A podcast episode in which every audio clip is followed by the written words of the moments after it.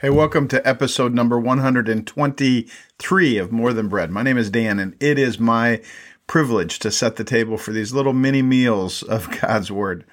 I am a longtime explorer of Scripture. I, I remember all the way back to my pre teen days. I was part of a group called the Rural Bible Crusade. And what do we do? We memorize the Word. And when you memorize 300 verses, you got a free week at camp. And at camp, we had Bible memory contests, kind of a Bible geeky thing. But I, I'm not sure how many things shape me more than that. So, this podcast flows from a conviction that we need more than bread for the life of our soul. We need to listen to and learn from and lean into the Word of God. Apply it, do it. The people of God need the Spirit of God to breathe life into our souls through the Word of God. And in fact, it it wouldn't hurt any of us to commit some of these words to heart, to know them by heart in our hearts. So, in this episode of the Top 40 Psalms, we're going to dive into Psalm 38. And, and I'll be honest, I'm not exactly sure why I chose it to be in my top 40. It's a hard psalm.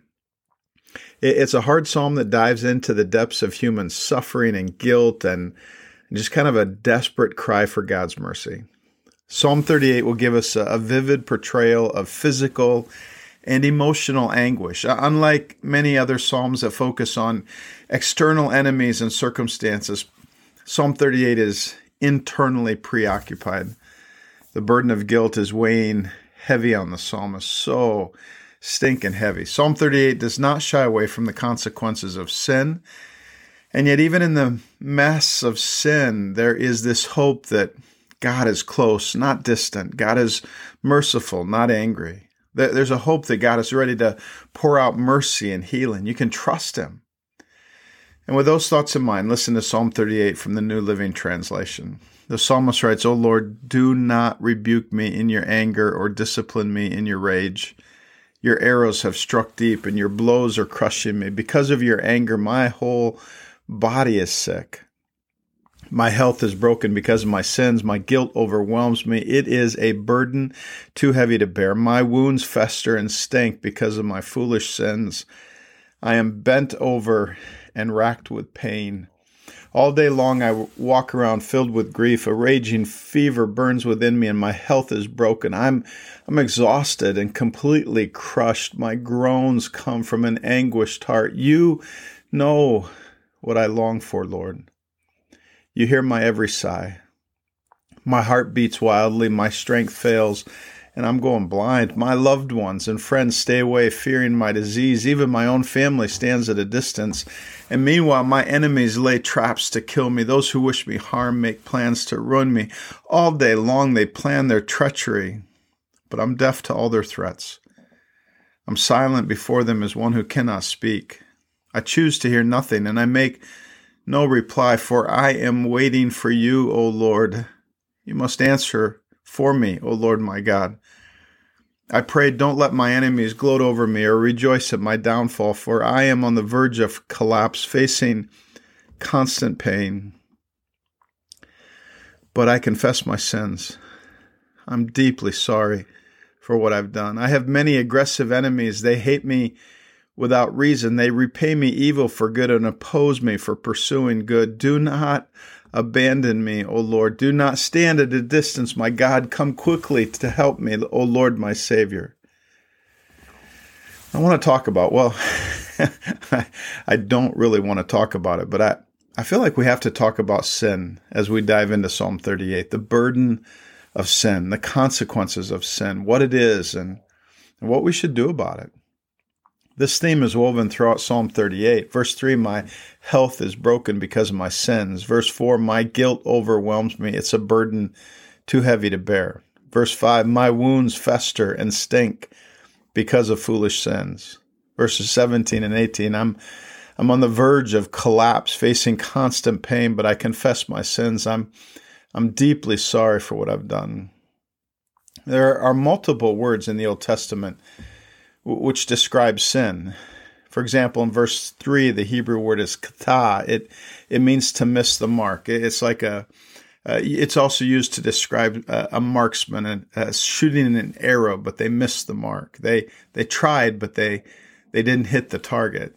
And verse 5, it's evelith. It, it means foolishness. In verses 17 through 18, it means it's, it's ovani. It means iniquity. So, so let's just, let's talk a little bit about sin and the glory of God. We really can't talk about one without the other. If we don't understand the glory of God, the holiness of God, the majesty of God, if we don't understand the worth of God and the right of God to be God, then I, I think we, we end up thinking less of our sin than we ought. Maybe you're saying, well, Dan, what's what's the big deal? Keep talking about repentance and sin, and sure, I know I've I've messed up once or twice, but but really, what's the big deal? I mean, think of how we use the word sin or sinful. Like sometimes we put sinful and delicious together and describe our favorite dessert, sinfully delicious. Well, When we put those words together, we are thinking less of our sin than we ought. When, when we have a dessert view of sin, we start thinking about sin as the good stuff that God doesn't want us to do or have, like God is holding out on us. And sin is, is often combined with a deep suspicion of God. He like he just doesn't want me to have fun. Remember uh, an episode or two ago, I said we our problem is we just don't trust His delight.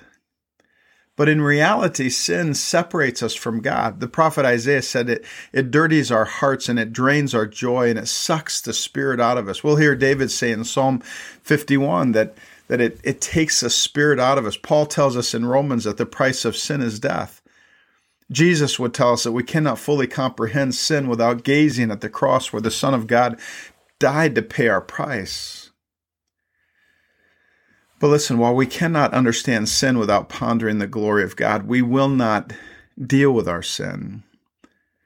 I'm convinced of this. We will not deal with our sin without pondering the heart of God. See, repentance's goal is relationship, redemption, renewal, awakening.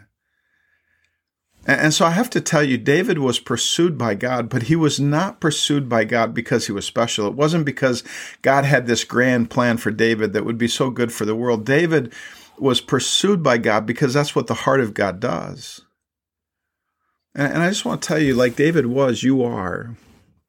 You are pursued by God. I mean, this is a story we hear over and over again in the Psalms. It's the major theme of Scripture. God, in His glorious love, pursues us and and we, with our deep suspicion of God, run and rebel and go our own way. And, and in spite of our sin, God in His glorious love pursues us and, and we run. And that's our story.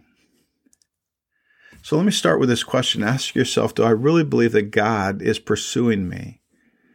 You know, the Bible is full of pursuit stories Moses at the burning bush, Rahab's scarlet thread, Paul on the Damascus road, from the garden to the cross. And it's just, it's one pursuit story after another.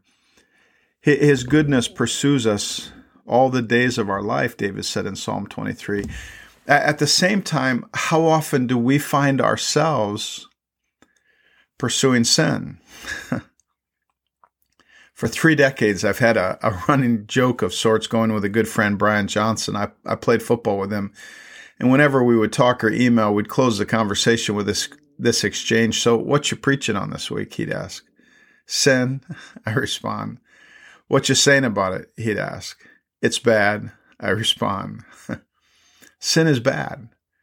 And, I know that's the party line, but do our lives show that we really believe that sin is bad? I, don't mean break your diet bad, dent in the car bad. I mean tragic car accident with no survivors bad. what is sin? Well, the Bible uses a few different words to describe sin, to name sin. One is the Hebrew word avar, it means to cross the line. The word avar is used over 600 times in the Bible. If you go hunting on land that doesn't belong to you, you cross over a line. When when you do something you shouldn't do, you cross a line. When your kids get on an off limits website, they avar, they cross the line. And God has set up lines.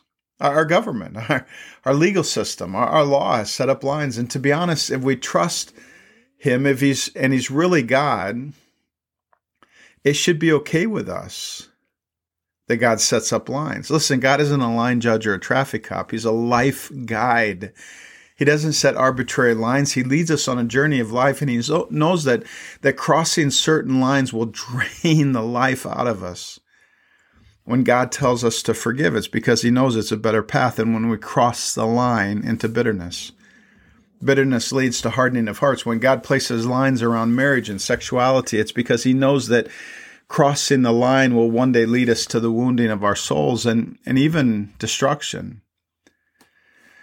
But some of us, we get angry about God's lines, right?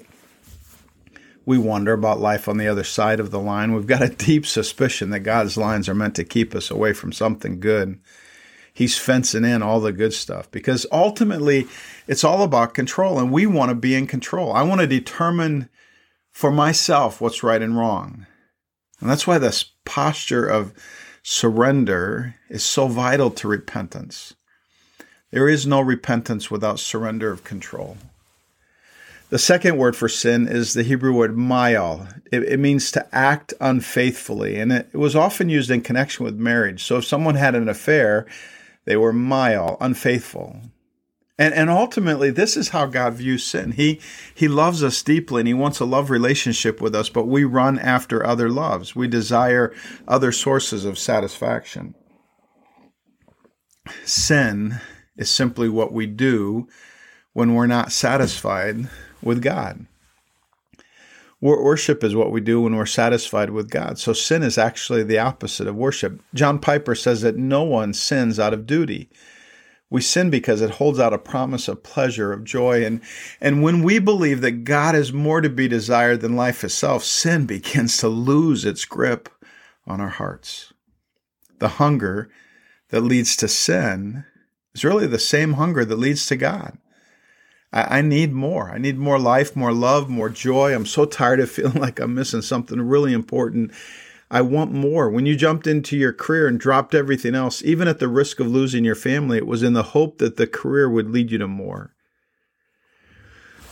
See, it, it's not the hunger that is sin, it's simply trying to satisfy that hunger for more apart from God. And then the final primary Hebrew word for sin is the word kata, means to miss the mark. And, and that's the word used a number of times in Psalm 38, especially Psalm 38 3. The word kata, it literally means to miss the mark. Judges 2016 talks about 700 left handed crack marksmen who could sling a stone at a hair and not miss the mark. They did not kata, they did not miss the mark. This is probably the most common Old Testament word for sin. Now, missing the mark includes the idea of simply falling short, right? Not necessarily bad, just not good enough. Tried, but just didn't quite hit the standard. But scripture makes it clear that when it's talking about kata, it's not simply a failure of ability, it's because we've chosen to aim at the wrong goal.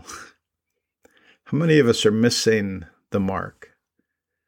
I mean, let, us be honest. We don't really like the concept of sin today. Sin involves moral absolutes and judgment. Sin has consequences. We prefer the word mistake, as long as we're talking about ourselves, right? Talking about others, sin is okay. We're, we're willing to call it out in others. But for us, we prefer the word mistake. A mistake is an error in action. It's an error in calculation, opinion, or judgment caused by poor reasoning. I'm, I'm not bad. I just didn't have all the information. I wasn't thinking clearly. Didn't know any better. I tried, but I'm not perfect. At worst, I was careless. It's an oops. My bad. Just get over it. I'm sorry you were hurt. Get over it. I mean, when you look it up, the synonyms for sin are words like evil and guilt and immorality and fault and trespass and wickedness. Synonyms for mistake are words like snafu, blunder, blooper, flub, or if you're French, faux pas. A mistake is an oops.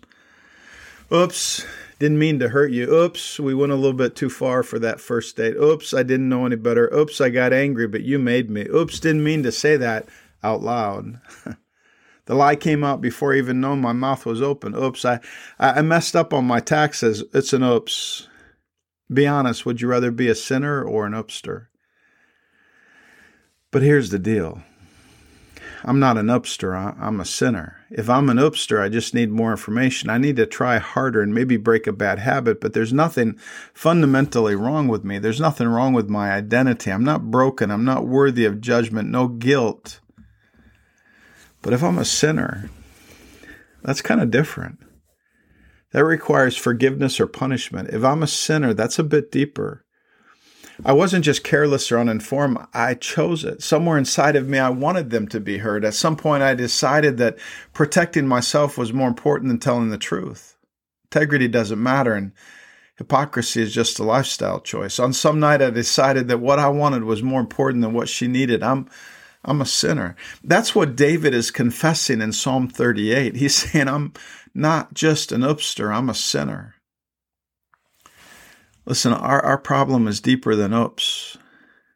I might be able to convince you it was just an oops, but the truth is that when the Facebook is closed and the smartphone is charging for the night and I'm lying in bed thinking back over my day, I know better. I know it was intentional. Maybe no one else knows, but I do. I, I, didn't get caught, but I've done it before, and it's a good bet I'll do it again. It's not an oops, it's sin. In fact, the Apostle John said in 1 John 1 8, if we say that we have no sin, we deceive ourselves and the truth is not in us. So let me just speak truth, just between you and me. I wrestle with sin. At times I've sinned because my heart is rebellious. I, I want to be my own master, in control, choose my own path, determine my own right and wrongs. At, at times I've sinned because I've tried to satisfy my heart, my my soul through things other than God, God's substitutes. I've looked for something more across a line. I've I've aimed at a wrong target. I, I remember a time when I quit chasing God because I was more concerned about what others were thinking about me. And and for a number of days I just I had no peace. I knew what it was and I didn't care. I wanted to be angry. I was offended by what someone unfairly thought of me, or at least that's what I thought. And I, I kind of luxuriated in feeling offended because if I was offended, it wasn't my fault.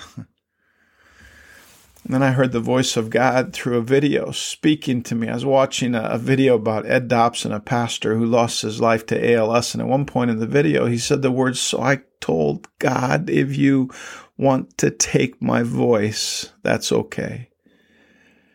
I heard those words and it just kind of broke me inside because that was one of the words God gave me a, a, couple of years ago. Dan, I want you to surrender your voice. And my voice, to be honest, is what I use to shape what others think of me. And I almost fear that making those admissions too quickly and too easily will make it seem like a small matter. And when in reality, it's grievous. My, my sin is not just a failure to reach God's standards, it's a failure to treasure his heart. It's a lack of gratitude for the price Christ paid so that I could be adopted by Father God into the family of God. And you know what? That should cause us to cry out like Paul everything else is garbage compared to gaining Christ. To cry out like David, have mercy on me, O God.